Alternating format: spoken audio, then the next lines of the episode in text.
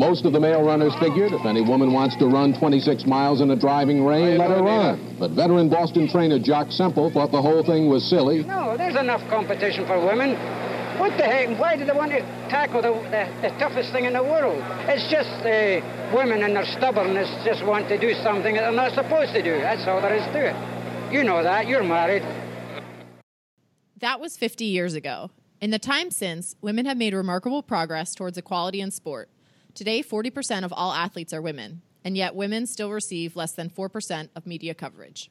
The Iron Women podcast wants to help change that. We interview female professional athletes and other remarkable women making breakthroughs in endurance sport and research. So that when I grow up, I will have heroes. I'm Alyssa Godesky. I'm Haley Chura. And I'm Rosalie. And you're listening to the Iron Women Podcast.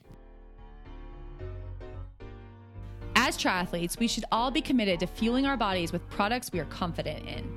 At Iron Women, Nuun Hydration is our go to. Committed to clean hydration, a clean planet, and clean sport, Nuun Hydration shares our values, and we are proud to use Nuun Hydration on and off the race course. Plus, it tastes good. My favorites are the Watermelon Nuun Sports Tabs, Citrus Mango Nuun Endurance, and then warming up some Nuun Rest before bedtime. Nuun Hydration offers the Iron Women community a 30% discount at nuunlife.com with the code IRONWOMEN. That's N U U N life.com with the code IRONWOMEN. And now, the ladies you've been waiting for Alyssa Godesky and Haley Chura. Bye for now.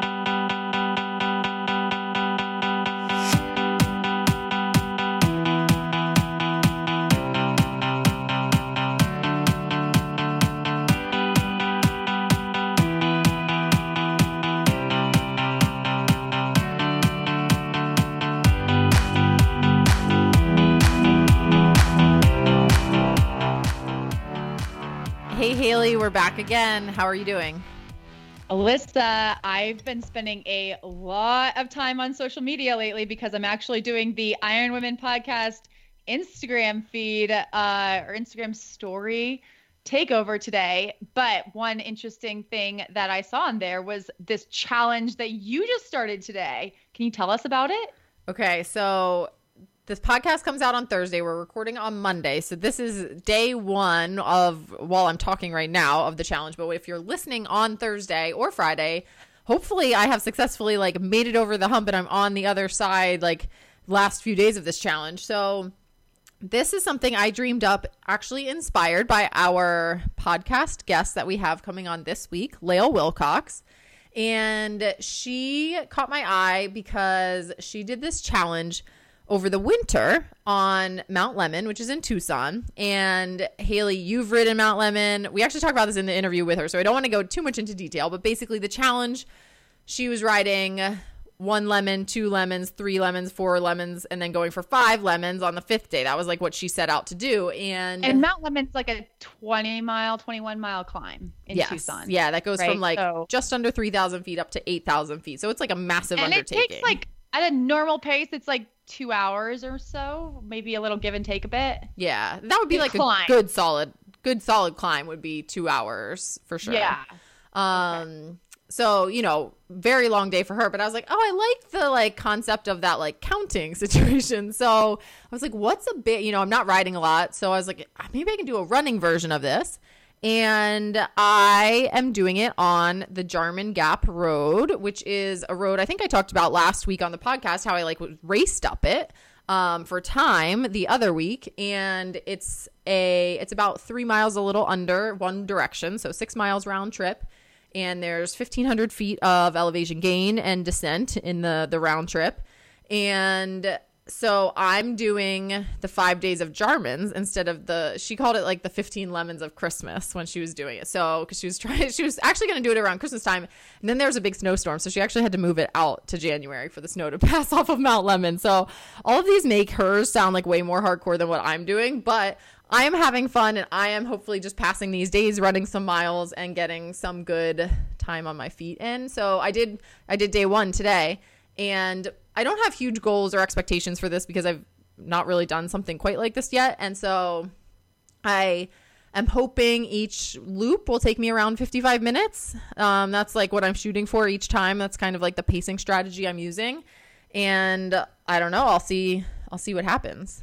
So today was about a six mile loop. Mm-hmm. And then by day five, you're looking at 30 miles of running up and down this one hill, mountain, very steep climb. Yes. So, yeah, by the end, all five days will be a total of 90 miles and 22 and a half thousand feet of elevation over the five days. So, it obviously gets progressively like, I don't know if that's exponentially hard, but because I guess it could be linear, but if it the days four and five are going to be much harder than day one, two, and three, I I believe. So your calendar is cleared Yeah. for Thursday and Friday. exactly. You were like, I am not available, out of office, on Jarman. Don't even bother me. don't even bother there." me. I'm- Thursday had been my grocery shopping day, and I I had to tell my boyfriend I was like, Matt, you are in charge of groceries this week.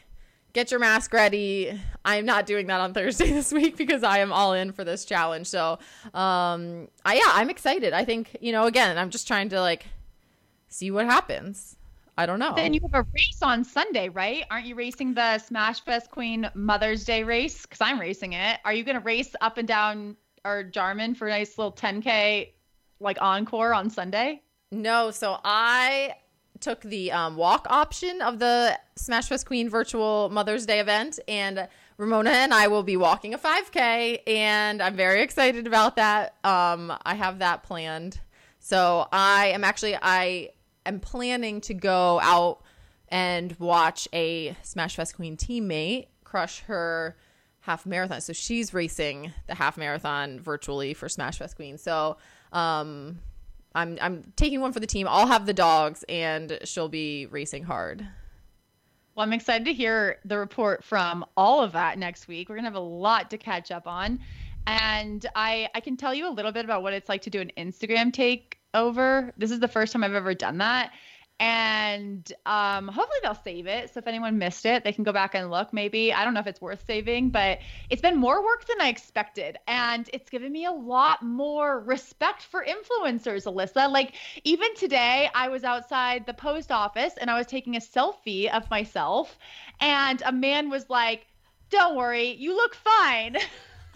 So, um, I think he was referring to my mask because I was, I do have a like a, I don't, I don't remember the animal print. If it's like a leopard, I think it's a leopard. I think it print was leopard print. I saw that one. Yeah. Yes.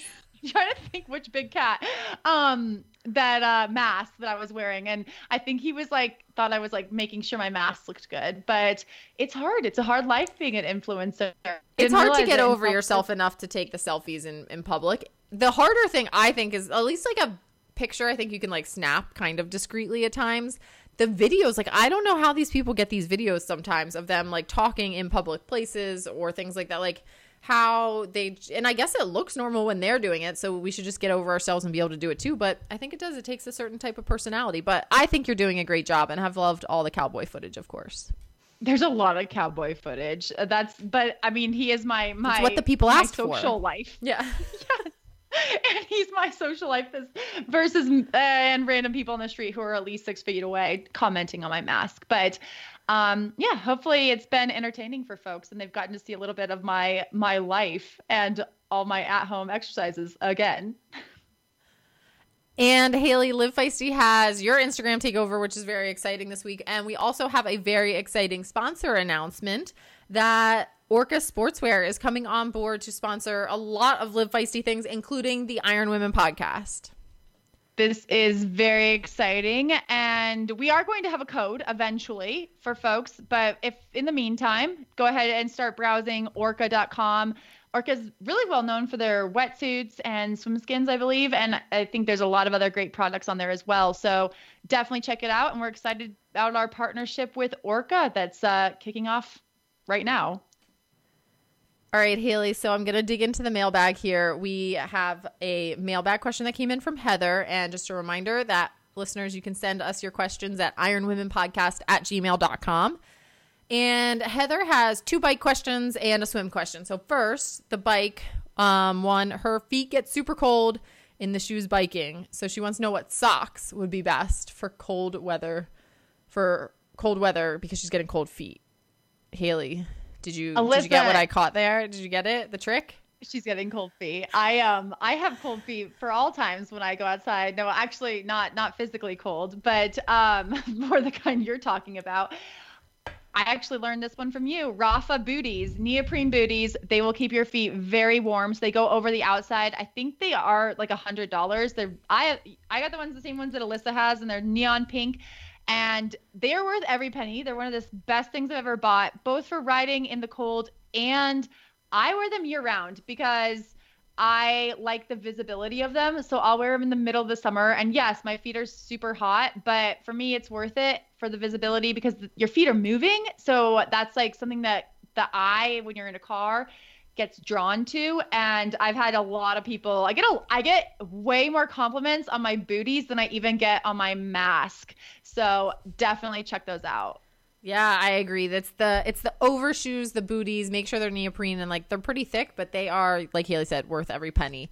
Um, Heather's second question about the bike is that she started biking, and everyone, you know, classic case of someone starting to bike for the first time, your butt hurts, right? And so everyone gave her the answer. Of course, this is what I do too. Like it'll you'll get tougher, like it'll get better, it gets better, right? And she's like, "Oh my gosh, it's not getting better. It's been 9 months." So, do we have bike short recommend bike shorts recommendations or saddle recommendations?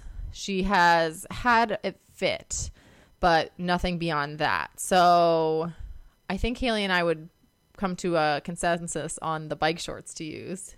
We are both Smash Fest Queen sponsored athletes, and I love the Smash Fest Queen bibs. Um, I think that they have a great support, and then they also like the bib. I was a late, late adopter of bib shorts, and it um there is something about not having the seam around your stomach that's quite nice and going over your shoulders. But I use you know those Smash Fest Queen bibs shorts plus Zealios Betwixt chamois cream, and I use this chamois cream fairly liberally because it is um you know it's very environmentally friendly so it's not super viscous and it won't ruin your shorts which is really good. Because some of uh if you use some kind of like petroleum jelly it might ruin your shorts which again if you buy really nice bike shorts you want to keep those nice. So i use the Zealios betwixt and Zealios is a sponsor of the podcast. You get a 15% discount i think at teamzealios.com with the code ironwomen so a little plug for Zealios there And in terms of a saddle, I, I think this can be super personal for people. I have ridden ISM saddles for the 15 years I have been in triathlon and had really great success with how that fits for me. So I def- definitely recommend ISM if it, it does work for you. Um, but head to your bike shop and ask them about demo saddles or call around and ask about what demo saddles they have. Most bike shops have some sort of a program where you can kind of try it out for a week or two before you have to actually purchase a new saddle, and it can make a huge difference. So, definitely just, you know, it's trial and error and seeing what works best for you. But it sounds like you are on the right track and you want it to work. So, we're confident with some of these small tweaks, it might start clicking better for you. And Haley, Heather's last question is about swimming. So, what kind of exercise can she do to mimic the swimming so she can keep those skills up while we aren't swimming in this COVID 19 time? I would direct Heather to livefeisty.com and the Iron Women podcast mini episodes. I've done two with expert swim coaches with um, giving advice on on at home swim exercises, a lot of stretch cords, a lot of planks, core work. Definitely check out those videos. If you go to YouTube and you search for Live Feisty Media, those two vi- the videos are going to pop up really easy to find um, with actual demonstrations, either by myself or the coaches that I chatted with.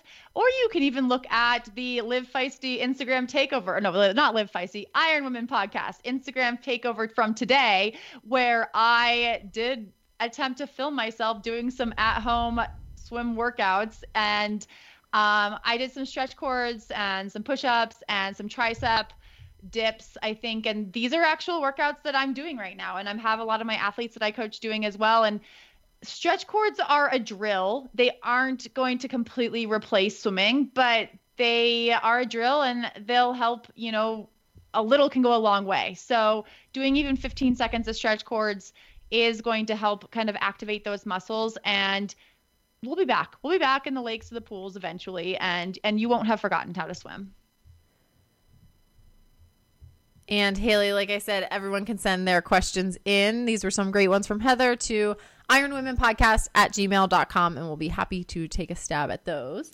And Haley, we have our interview, like I mentioned, with Lael Wilcox coming up this week. And we talked to Lael. She's a female ultra endurance cyclist. Um, but she actually didn't even begin cycling until she was 20 years old. So she spends her time traveling ar- around the world, riding her bike tons of miles, having adventures, chasing records, and getting more girls and women on bikes, which we love, of course, too. So you can hear from Lael next after a word from our sponsors. Iron Women is proud to be supported by Form Goggles in 2020. Form goggles are the only swim goggles with a smart display that delivers metrics like split times, distance, pace, and more. And it's built right into the goggle lens. You can also analyze your metrics outside of the pool with the Form Swim app because what triathlete doesn't love data? Head to formswim.com to learn more about the Form Swim goggles and pick up the missing link to your swim bag. Hi, Lael. Welcome to the Iron Women podcast. Thanks for having me on the show. Nice to meet both of you.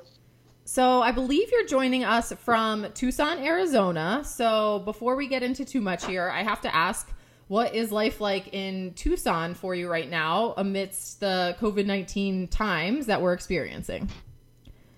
I mean, for the most part, it's great. It's sunny every day. Uh, we still have the ability to go out and ride and run and hike and everything. So, not going too far from home, but otherwise uh, pretty ideal. Starting to get pretty hot though. Should be in the hundreds this week, which is cooking. So it's been like 70s and 80s, and now I think it's actually turning into desert summer, which is blasting sun and heat. Um, so yeah, I think I'll be here for the next month or so, and then probably head back to Alaska, where I'm from. And this global pandemic has unfortunately put a kind of a bit of a damper on one of your major projects that happens in Alaska, the Anchorage Grit, which girls ride into totally. tomorrow. I believe we have that that uh, acronym correct. Which is a mentorship program for middle school aged girls in Anchorage, Alaska, empowering those girls through riding bikes. So as you're dealing with the cancellations and delays, yeah, it's hard for you as an organizer. But have you been able to talk to any of those girls that were planning to go to that camp? And do you know have any idea how they're handling it?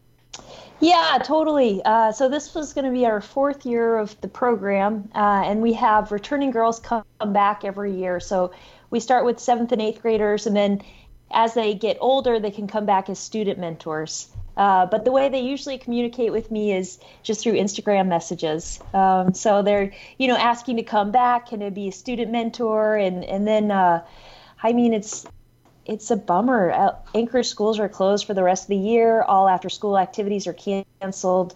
So we we usually run the program from early April to just before school ends. We ride together for six weeks to build up to a three day, 60 mile adventure ride. And then this year I was all set to go. I was going to fly back to Anchorage April 1st, meet with the girls on the 5th. Uh, but we just kind of had to pull pull the plug about a week before just because you really can't get people together. And then I thought, oh, maybe we could just uh, minimize the groups. We could just have one on one or two on two mentoring, and then it would be a small group, so it would be okay. But really, you know, even after getting excited about that, I thought about it and I, I realized this is putting adult women and students together that would never be together otherwise. And I'm like, that's exactly what we're trying not to do. So, really, people should just spend time with their families. If they can still get outside, that's great. Uh, but I, I couldn't go forward with it. So, we already have a list for new girls, uh, and then we'll just work with them next spring instead. Uh, so that's kind of where we're at. If we can get together as a group with the older students sometime in the summer, we could do like a, a camp out ride with them. Uh, you know, I'm always hopeful. I'm always trying to think of creative solutions. And it's tough right now because all community events are kind of either on hold or canceled.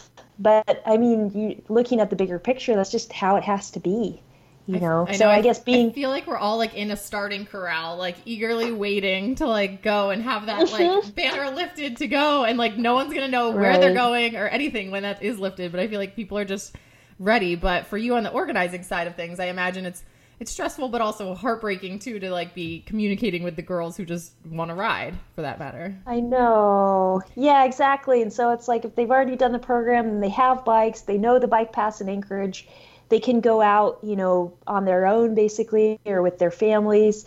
I mean, really, the snow is just melting in Anchorage now too. It's been a crazy winter, so the riding season is really just opening. Um, I think the So snow is just melting for Haley and Bozeman, Montana too. so she knows that. I think it's just been a crazy winter all over the country. You know, just a ton of snow. Um, so I guess the riding season has been pushed anyway.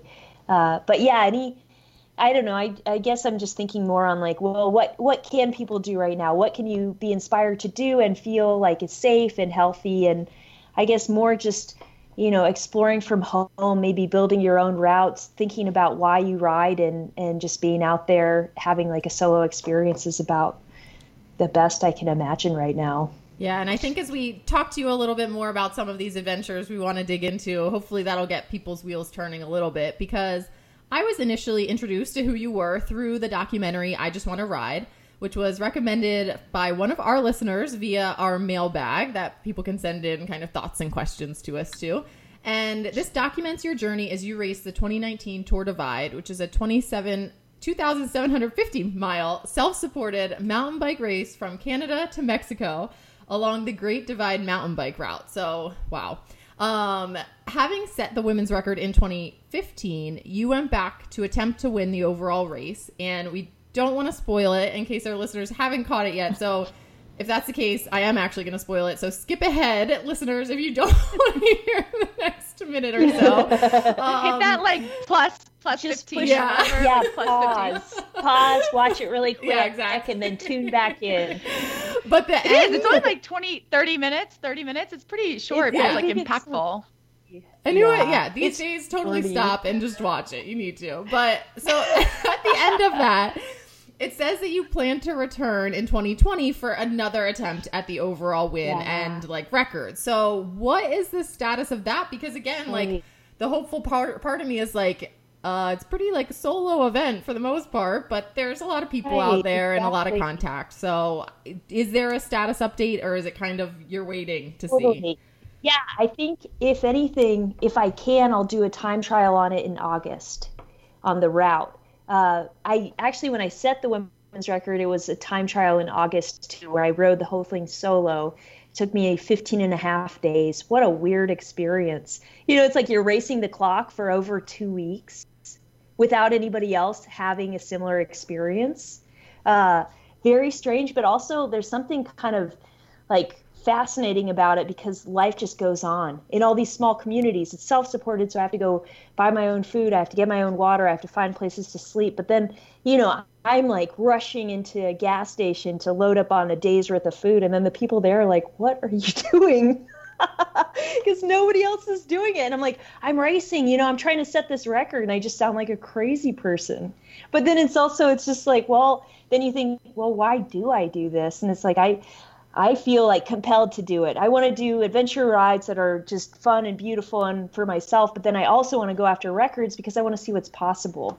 So even if like nobody else is connecting to my experience while I'm doing it, the, the clock's the same. That's like the pure part about it. You're just like trying to get that time. And how do you do it? You have to be efficient. You can't waste time. You, can't sleep that much. You just have to keep moving. So, uh, if anything, I'll do that again where I'll do a time trial, which is really mentally hard because in a race even if there's only 100 people racing you still have this camaraderie like a storm comes in you're like well everybody else is experiencing this but for me by myself storm came in and i'm like what am i doing out here you know nobody else has to do this or like a bad headwind. It's like and then i'm just thinking about all the time i'm losing versus this like arbitrary record number.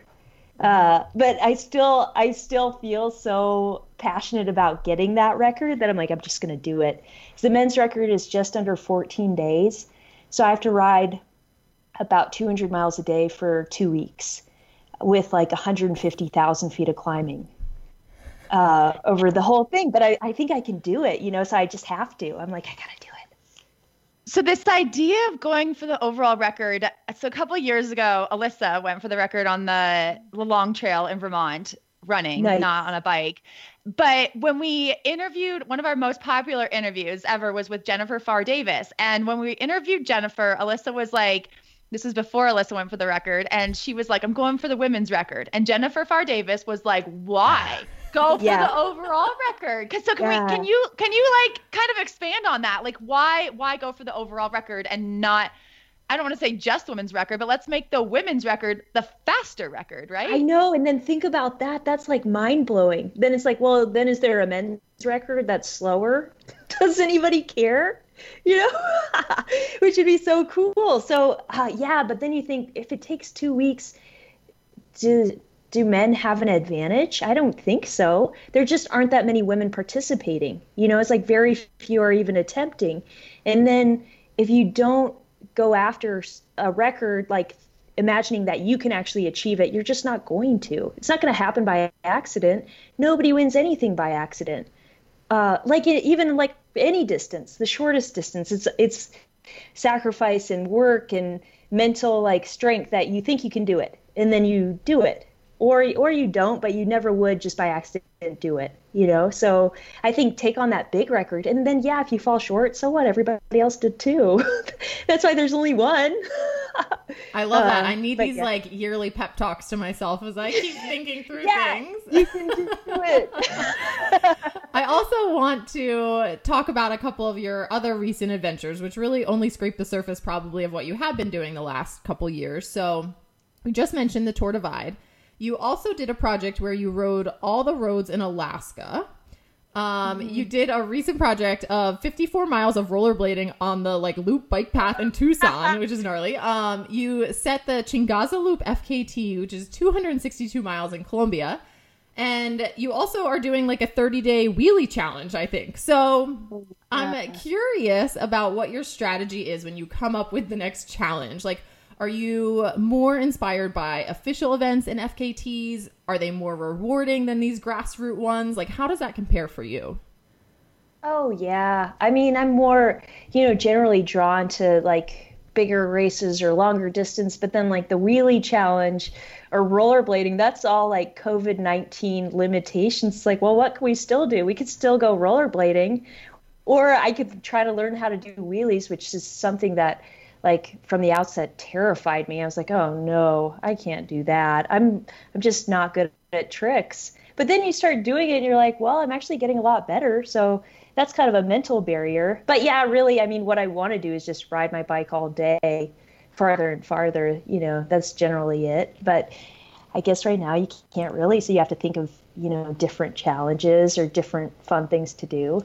Uh, but yeah, I, I don't know. I think the dreams come from like looking at a map or like seeing pictures of a place and imagining what it could be like there. And then I'm like, well, I want to do that. And then thinking, is it humanly possible to cover this distance in this amount of time? And then and then seeing what the experience is like. And you end up out there and the weather's all kinds of you know it's crazy it's like nothing you would expect and and that's kind of it can be hard but it can also be feel like so much freedom just to see it for yourself and see what you can do And when you compare a an event like Tour Divide, doing it as a race to doing it as a time trial, is it easier to quit when you're by yourself? Or do you ever think about quitting versus like when there's someone else out there? Oh man. I mean, uh, well, the other thing I do is just a lot of travel on the bike. So that's like, I, if I enter a race, then I'm committed to achieving that. And then it's like, well, if I didn't want to race, then I would just travel and then I could take breaks and I could enjoy it and I could sleep more and everything else.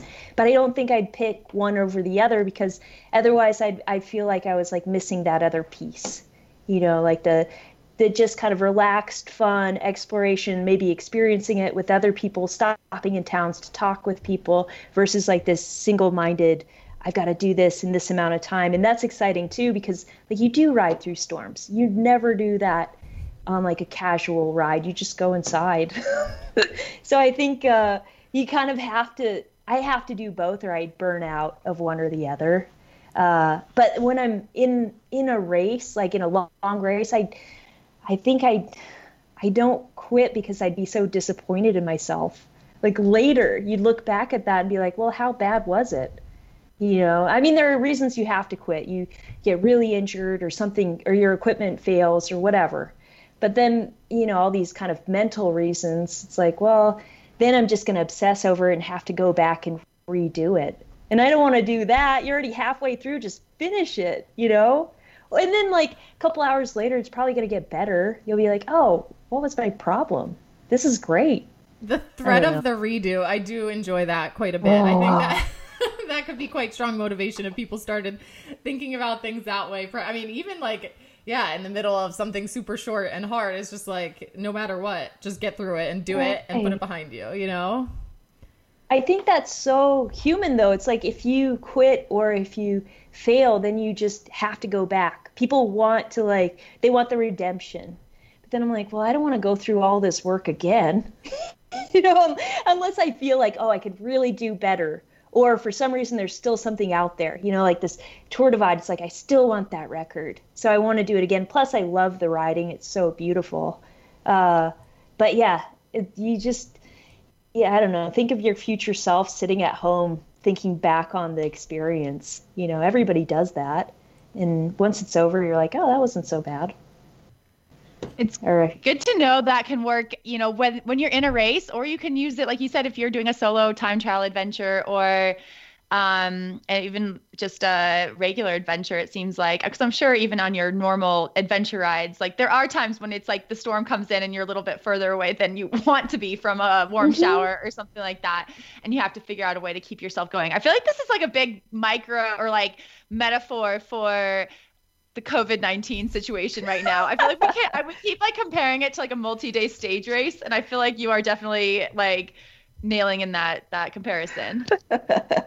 oh man, that's crazy. I yeah, everybody I think is trying to look for like positives, which is really cool. That's cool that that's where people's minds are going. It's like let's think of something positive eh, and inspiring to share despite all these hardships. You know, and then it's like, well, we when this passes, we should just keep doing that. You know, it's like keep trying weird stuff, do wheelie challenges or whatever, because it's like, well, maybe in this you're actually like growing. Maybe I'm growing more than if I was just like chasing, you know, thousand mile records, because that's more more of the same. You know, it's like, oh, I mean, yeah, they're cool experiences. They're somewhat new, but they're not like they're not totally out of left field. You know, and I guess that's part of the reason I did like the girls program. I'm like, that's something I'm not good at. I'm not an organizer, but I'm like, well, that's a change in perspective of of something like to an opportunity to create and a different way to look at things. You know, it's like imagine when you were 12. Think about if you went on a 60 mile bike ride with all your friends and like stayed in cabins. How cool would it have been, you know? So I guess there's hopefully the inspiration continues even when this big cloud lifts. I think 12 year old Alyssa thought that the mile to the pool was like the longest bike ride ever. I liked it, but it just, I can't even imagine putting that, that girl on a bike for 60 miles, which is awesome. But Lael, I did want to talk to you about too. Earlier this year, something caught my eye that you were doing on Mount Lemmon, which is in Tucson. And many of our listeners will actually be familiar with that because it's a very popular training ride for triathletes who head out to Tucson to train. And so I I believe Haley, can you confirm you've done like a double Lemmon, right? So you've gone done twice? It might have been like 1.8. Okay. I don't know. I was going that counts. it was like one of those things like I was riding for like a certain amount of time and it was like I probably was like within sight and I'm like hit the time, turn around. I'm such a triathlete. I'm out of here that's still that's still really good for everyone who knows Lemmon. That is totally we give the we give you credit for two. And then I've done one and a half, so I did a second time to Windy Point and back down. But your plan was to go like once up and down in day one, twice on day two, three times day three, and then you went four times up and down on day four. So I want to know just like how that was, and then were you going for like time or were you just going for completion? And you initially, I think, had planned to do a fifth day. So did you just decide that you had oh. enough with four? I want to hear kind of more of the story there. Well, so this started three years ago. The first Lemmon challenge, I wrote it every day for a week, seven days. And I was like, I'm just my week of Lemmon, I'm going up there every day. So I'd work all morning doing computer stuff, and then I'd go there at two in the afternoon and ride it. And that was so that was such a great experience because I'd like look forward to it all day. And then I was like, the next year I was like, well, I want to do another challenge, but it has to be different. I'm not going to do the same thing. So I wrote it five times in a day, uh, and that took 17 hours. and I was like, you know, and then uh, the next this year I was like, when like, you well, ride it, sorry, are you on your mountain bike or are you on a road bike when you do Lemmon? I'm on a gravel bike. Okay. Uh, gravel bike. Okay. Yeah. So you have like Uh, gravel tires, so which are road-ish. like yeah, Yeah. but thicker. Like a little wider. okay. You Yeah, can you can hear like my uh, inability to understand differences with with Do you bikes. I know. carry? I mean, I know you are a bike packer, but 17 hours is a long time, even for a bike packer. I mean, that's a lot of food and water. Because it's Oh, not like yeah, there's like especially on that on climb. Because it's like you know it's every time you every each climb is like over 5000 feet. And then so then i just eat on the descents. I had like slices of pizza and i would just eat them on the way down. Uh, but i actually what i did for that time was i stashed like a cooler with food and drinks uh, behind a cactus like halfway up I just go get it. And I had like layers too. I had like a down jacket, sweatpants because it's so cold descending. This isn't like uh I mean this past time I did it in January. It was freezing up there. And then at the bottom it's like in the 60s or 70s. Uh yeah, so I that is a challenge like eating enough. Especially this one where I did, you know, 4 days and then I was going to do a fifth day, but the thing is so my girlfriend Rue was coming with me and she'd ride it once each day. And then when it got dark, she, it was, she was so sketched out, like for me riding it in the dark because people like drag race up there. It's kind of weird at night. So then she, she kept like driving. She'd like drive five miles up and then wait for me. She'd be like sleeping in the car and I'd knock on the window and be like, I'm okay, I'm good. And then keep going up to the next checkpoint. And then I by the fourth day, it's like four Lemmons takes I don't know like 15 hours or something like that. And uh, so I was just like, this is like consuming our whole lives. I can't do this to Rue anymore. It's like I finished the fourth one on the fourth day, and I was like, I it's not getting any better. You know, I mean, like I could do another day, but it's like I think we've had a full experience. And then we were flying to Colombia two days later uh, for another project. So I was like, okay, let's move on. You know, like, like I, I feel pretty good, but I, I think like the one challenge I still want to do is six in a day, just because I'm like, well, can I actually fit that in in 24 hours? You know, plus like eating and whatever else you have to do. So I'm gonna go for six, and maybe in like the next month because it's getting so much warmer that like it won't be so cold descending either, or in the night it won't be so cold. But then I'm like, oh, I don't want her to have to wait like watching because she's like scared I'm gonna get hit by a car. That's the only problem with Lemmon. It's road. You know, it's like a, a road ride, so there's more traffic. It's spectacular, but it's not like you're the only person out there. What kind of lights do you use? Usually for like long distance racing, I'll use a dynamo light. So I have a hub in my front wheel, and then that powers the light. Um, it really works well, except for technical mountain biking. I'm not generating enough power to light it because that's like that's a hard thing. Is like charging equipment for a race that takes two weeks. It's like when do you charge it? You know, it's like I usually carry like one or two power banks to charge some things, but and then I'll try to stay in a motel like every third night or something like that just to charge stuff. Uh, but the lighting could be really tricky because it just requires so much power, you know, like battery lights. And you ride so much in the dark, you know, you Yeah, need and it's light. just one light. Just one light on the front is enough. I'll do that, and then I'll have one on my helmet uh, that is powered from four AA batteries, and then those last like I don't know seven hours, so it'll usually get me through a night, and then I can just like buy some at a convenience store and replace them. Because then I also realized like, well, if you only have a light on your bike and then you have like a mechanical, you can't you can't fix it in the dark, you know, or like trying to get stuff out of your bags or whatever. You're like, uh, you know, trying to like use your phone, the flashlight to look at stuff. I know it's like stuff you would never think about until you're out there in the dark. One night I realized like I lost my headlamp and I was like, "Oh, I guess I'll just pull over and sleep in this ditch until it gets light out." you can't keep going. I I have yet to learn that lesson. I have never I have not shared that experience of uh just sleeping in a ditch. But um but Lael, in 2016 you won the Trans Am bike race, which I believe is essentially like a race across America on bikes, but self-supported. Right. And I got that right. And then so we loved reading about this because you um you actually took the lead, the overall lead near where Alyssa lives in Virginia. Really? And she's feeling very she's feeling like she's like ah this is the spot. Now when alyssa like rides by there no. She's like gonna put, we should put a statue. Commission uh virginia put a statue there. This is where Lael took the lead. But the leader at that time did get they got turned around because of sleep deprivation and i think rode the wrong way for 20 miles. 10 So miles. what, oh, 10 miles. What was that like? So you saw him riding towards you? Yeah. But the weird like? thing was that, you know, he's riding. So it's like three, four in the morning. And then I see this light coming towards me. And I was deranged at this point, too. You know, the final three nights of that race, I slept a total of six hours. And then this is like the last night. I'd slept like 30 minutes.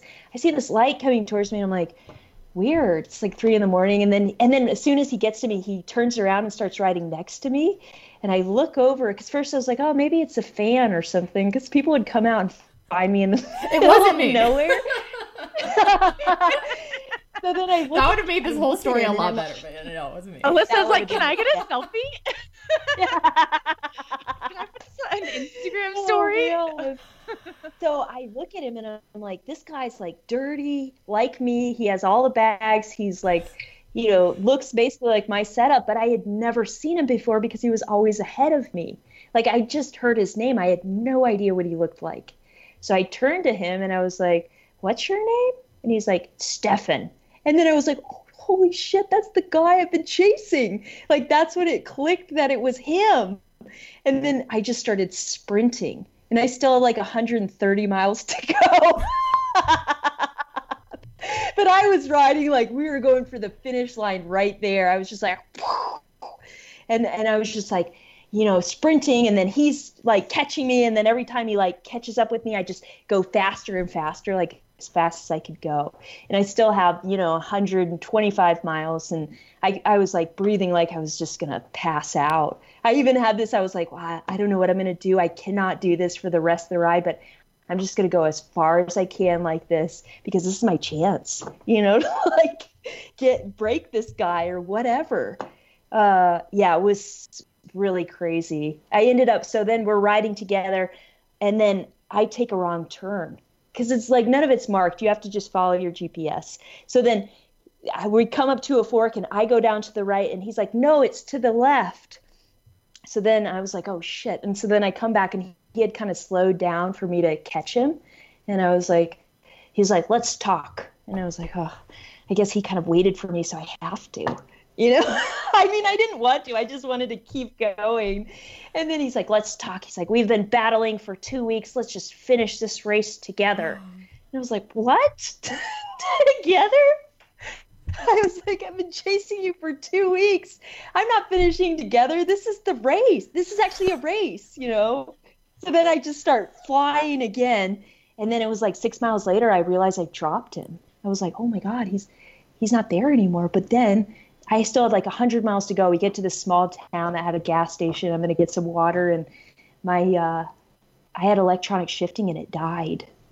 And I was like, the battery died. And I was like, oh my God, like now, now he's going to catch me because I'm like stuck to a single speed. I was carrying an extra battery though. So I was like, but the battery's Shimano was in the seat post. And I'm like a terrible bike mechanic. And I'm like trying to change out the battery. I can't, I get the battery out, but I can't get it out of my frame. So I just stick another one in and shove them both down my seat too. and it worked And it worked. They're just both, the other one's just like rattling around in Oh there.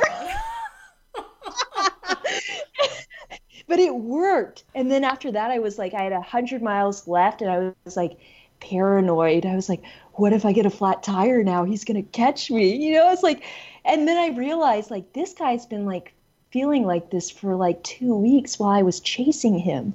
You know, he's like looking over his shoulder, like, when's she gonna get me? And then I did.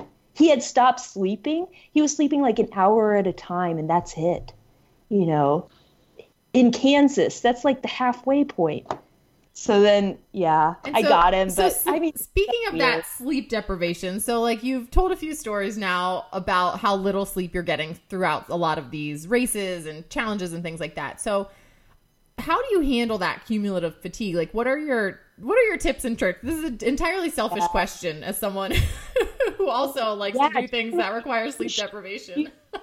you should totally come do these races. Uh, so what I do is uh, uh, I'll sleep for like four hours most races. Like a race that takes me about a week, I'll sleep like four hours. Trans Am, I'm sleeping more like five hours a night. But usually I'll sleep early. Like I'll sleep yeah, like an hour after sunset. I usually start feeling really tired, and then I'll sleep for four or five hours then, and then wake up in like the middle of the night and keep going.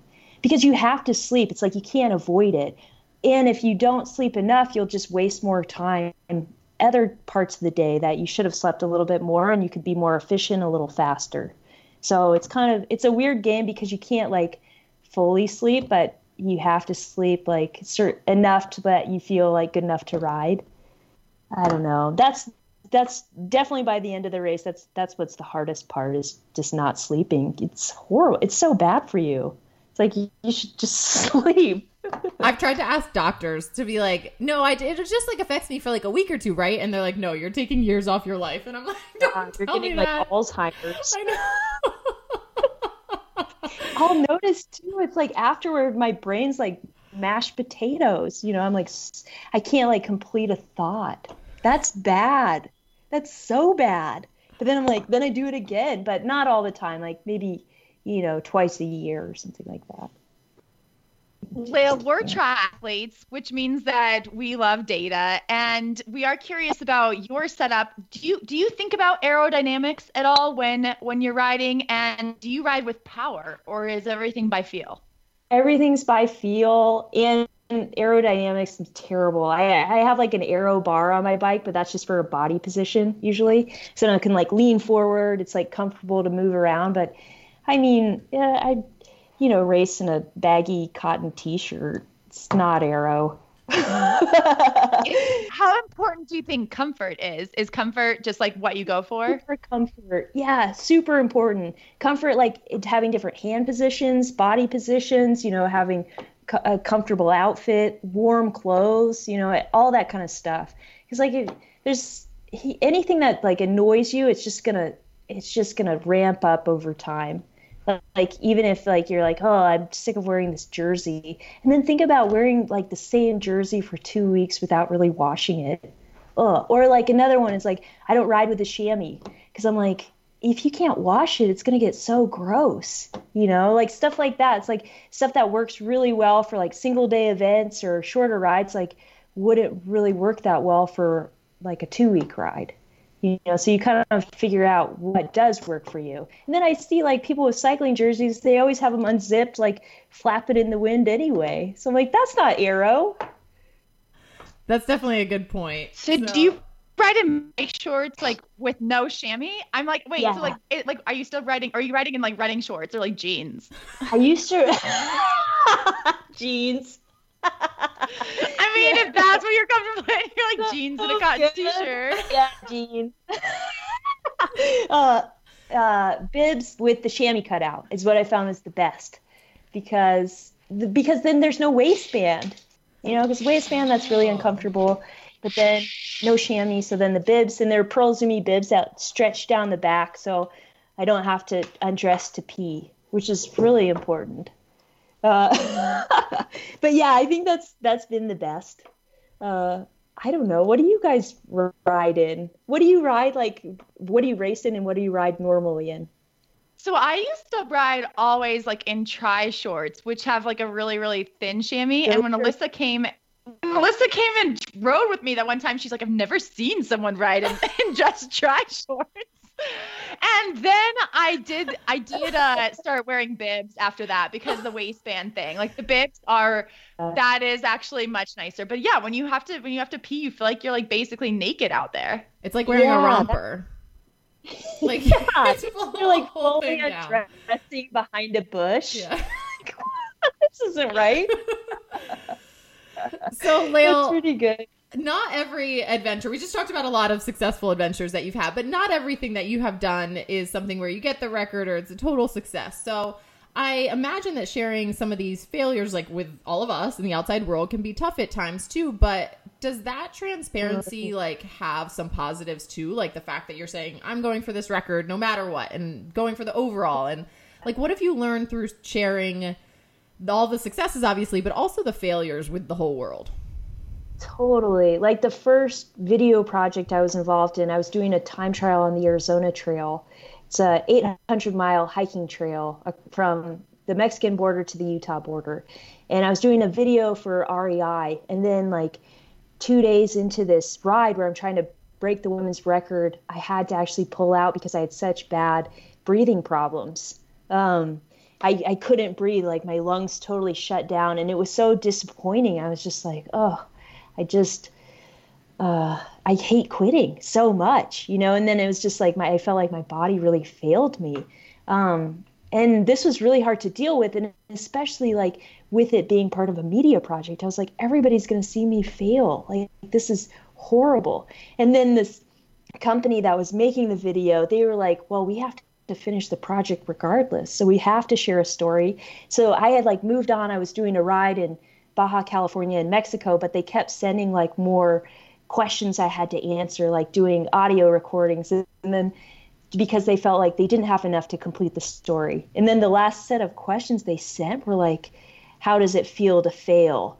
What do you think failure is? Like it was all failure questions. And I was so, I was so pissed off. I was like, What the fuck? Like my body shut down and now they're making me talk about failure. And it was during one of those interviews that I was like, well, I don't, this isn't a failure. I'm going to race the Trans Am. And this was like the year before the Trans Am. And then they put that in the video. And then I was like, well, I guess I'm going to race the Trans Am. And that's the whole reason I did it. you know, because I was like, oh that's wild I was like, now I just declare that I was going to do that. But then it made me do it. And then I like ended up winning the whole race. And I was like, I never would have done that otherwise.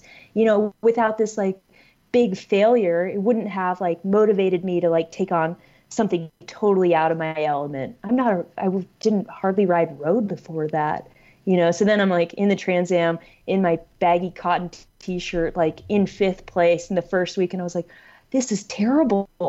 Like I, and I was like, I was like, I have to win. You know, I can't, I, I had a failure last fall. I like, I have to win this. I have to learn how to road ride so I can win this race. And then I, I think it's because of the failure that I like really felt like I had to do it and I did. You know, so it's like that's that's kind of how it goes. It's like one thing's down and then you it just makes you work harder. You know, but failure sucks. It's terrible. You know, it's it's just like you feel so bad. I don't know if it's worth it. I wish people just had successes.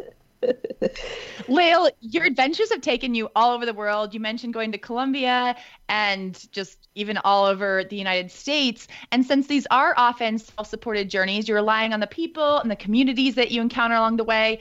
And and I I'm imagining just like kind of unexpected kindness along the way. Do you have any favorite stories, either from you know from in the U.S. or overseas? Oh man, so many, you know, so many people just like reaching out to offer whatever they have.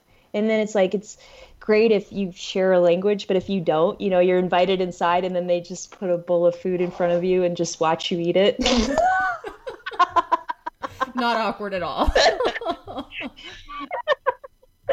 oh no, but I mean, I, you know, I, I don't know if I have a favorite, but I, I feel like it's so cool. The, you know, even beyond just like this hospitality is like the connections you make with people. And so much of it is about having this common interest of, of riding and, and the idea of like adventure of where it could take you or of like, you go somewhere and meet somebody that's never considered a bike trip, but then they start thinking about just riding across their own city, you know, or like riding me out of town or anything like that. You know, it's just like that's so cool because, because then you see this like light go off of like new dreams for other people. And I'm like, wow, that's they they had it in them. And then they're excited about whatever the next step is for them. And it doesn't have to be riding like you know across the country. It could just be like using the bike as transportation or like a time to think.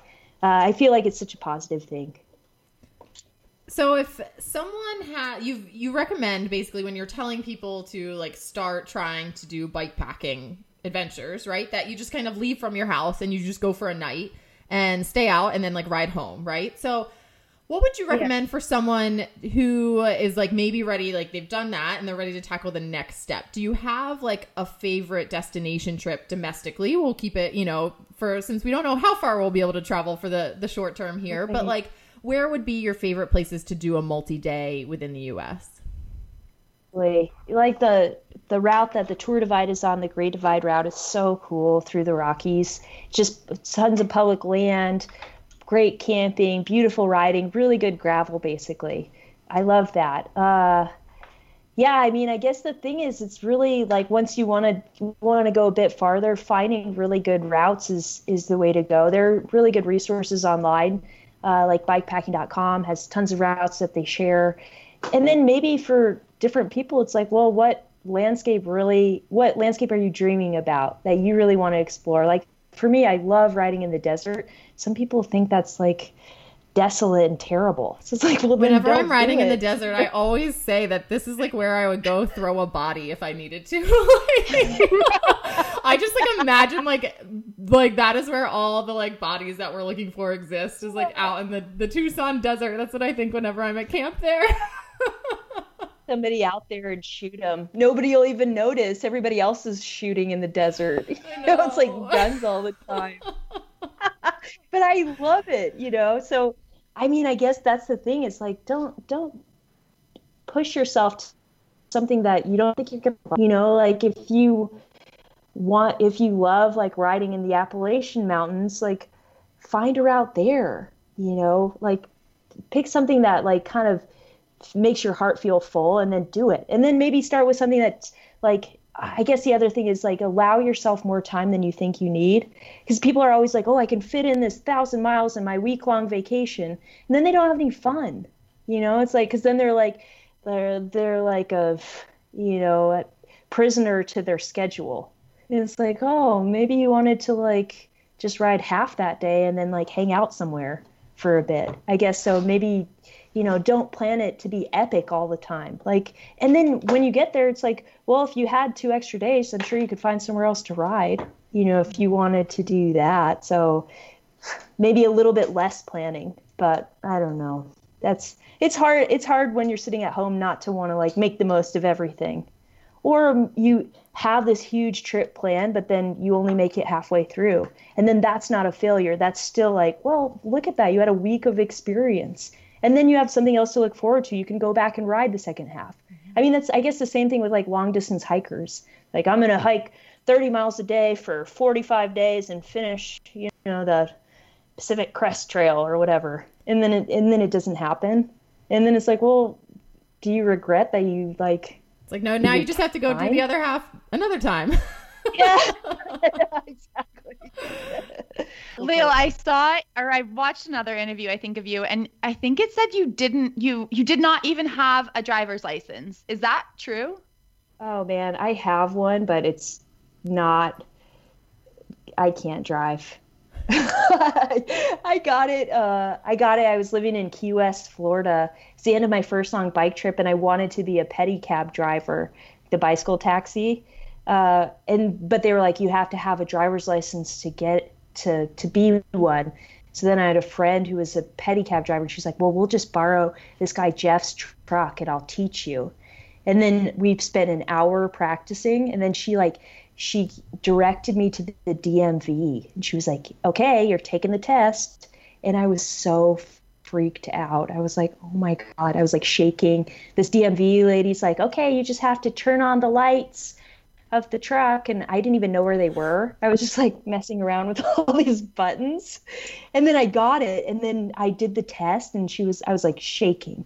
And and she, I she was like, "Well, I'm going to pass you because you didn't make any mistakes, but I'd really recommend that you practice more. And I was Did like, "Did you have to "My- parallel park? Did you have No, to parallel it- park? in Florida, you just have to like drive into some cones. That's it. And then I was like, I'm never driving again. You know, I was like, that's it.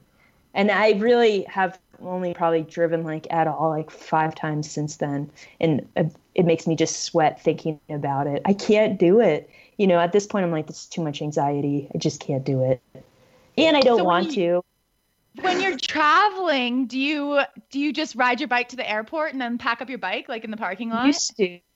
Yeah. Or or no, usually I'd pack it before and like take a cab or something to the airport, but then arrive at the other place and and build the bike and then ride away.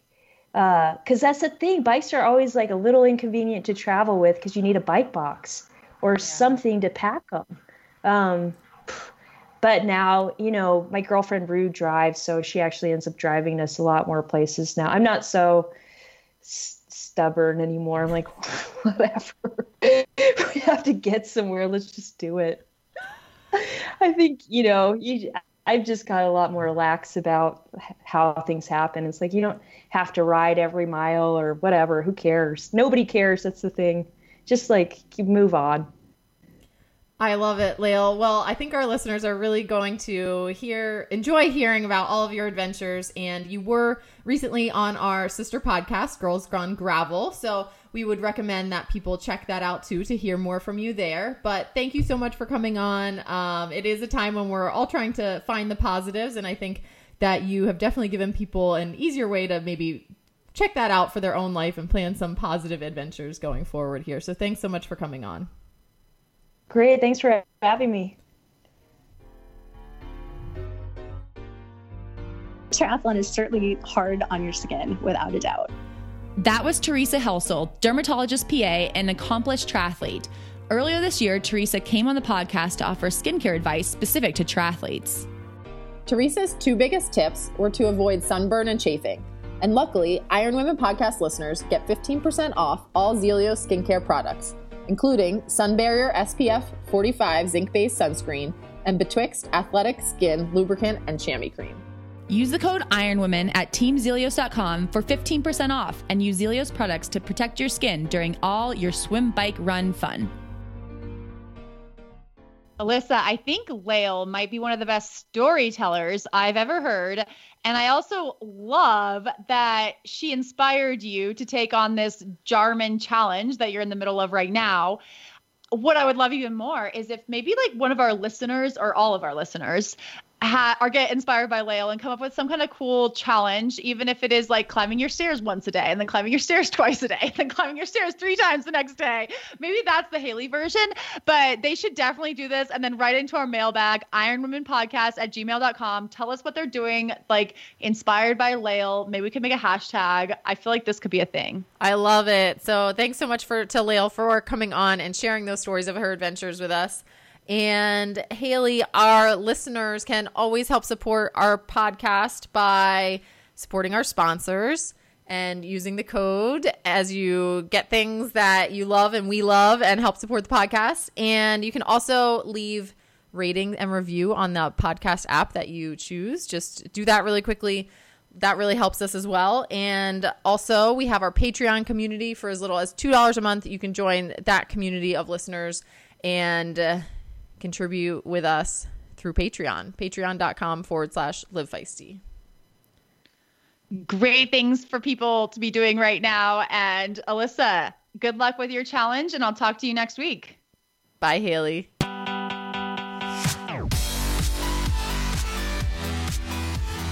You have been listening to the Iron Women podcast hosted by Haley Chura and Alyssa Godesky. Iron Women is a production of Live Feisty Media and is edited by Taylor Mahan Rudolph. Thank you to our sponsors, Zealios Skincare, Nuun Hydration, Form Swim Goggles, and Orca Sportswear, as well as the Live Feisty Patreon community. You can find websites and discount codes in our show notes or at ironwomenpodcast.com.